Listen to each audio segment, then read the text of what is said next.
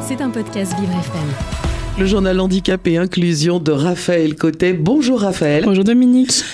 Vous commencez par euh, nous parler du cancer du poumon. Exactement. Aujourd'hui se tient un super événement organisé par MSD France en partenariat avec l'hôpital Saint-Louis, Cap Poumon. CAP, c'est le diminutif de comprendre, agir et partager sur le cancer du poumon. Cette journée sera dédiée à la sensibilisation du grand public sur ce cancer afin d'améliorer les connaissances des facteurs à risque, de lutter contre les idées reçues et d'échanger avec des professionnels de santé. L'objectif de la sensibilisation est de favoriser les diagnostics précoces de cette maladie car les premiers symptômes sont souvent détectés trop tardivement. Alors, euh, Raphaël, question, pourquoi axer sur ce cancer? En effet, le cancer du poumon est le cancer le plus meurtrier en France avec 33 000 décès chaque année.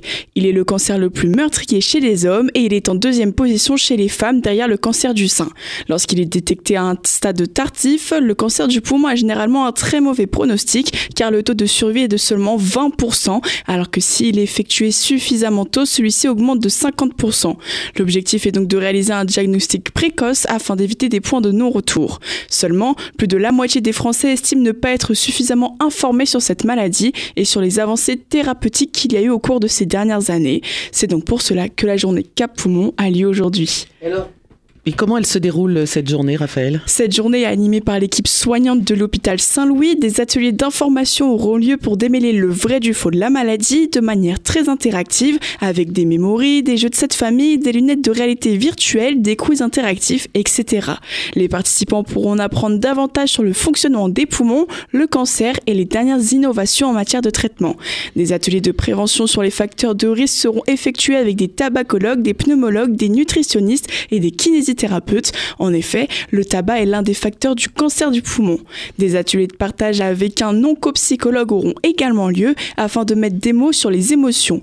Une roue brise-glace permettra d'ouvrir la discussion sur comment communiquer avec un proche atteint de la maladie, comment expliquer sa douleur, comment se rapprocher des associations de patients ou encore comment vivre sa, sa sexualité avec la maladie.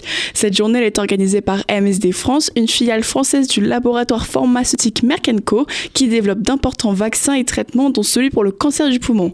Cette journée se passera à l'hôpital Saint-Louis de 11h à 15h. On vous invite donc vivement à vous y rendre si vous le pouvez. Et si ça vous intéresse, absolument. On parle maintenant, Raphaël, d'un simulateur de conduite. On parle également d'un simulateur de conduite équipé du logiciel BCape. Ce logiciel est une solution informatique innovante et très précise. L'objectif de ce simulateur est d'approfondir le travail des professionnels de santé afin de savoir si un individu est apte à conduire ou non. Celui-ci est principalement dédié aux personnes en situation de handicap car il est équipé d'une gamme complète d'aide à la conduite comme des joysticks pour diriger la voiture ou encore de boules volant. L'objectif de celui-ci est de déterminer si une personne en situation de handicap, une personne vieillissante ou encore une personne ayant eu un accident récemment est apte à prendre ou reprendre le volant.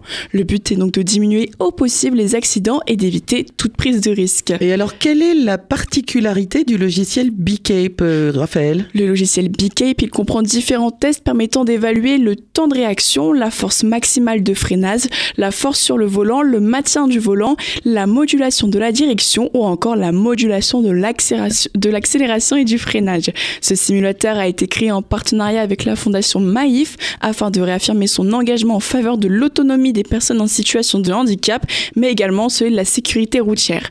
Ce simulateur, il a été installé dans une trentaine de centres spécialisés partout en France et une quinzaine d'installations supplémentaires sont prévues d'ici la fin de l'année. Ben, c'est une très bonne initiative. Le journal Handicapé Inclusion de Raphaël Cotet tous les matins dans le 7-9 sur Vivre FM. C'était un podcast Vivre FM. Si vous avez apprécié ce programme, n'hésitez pas à vous abonner.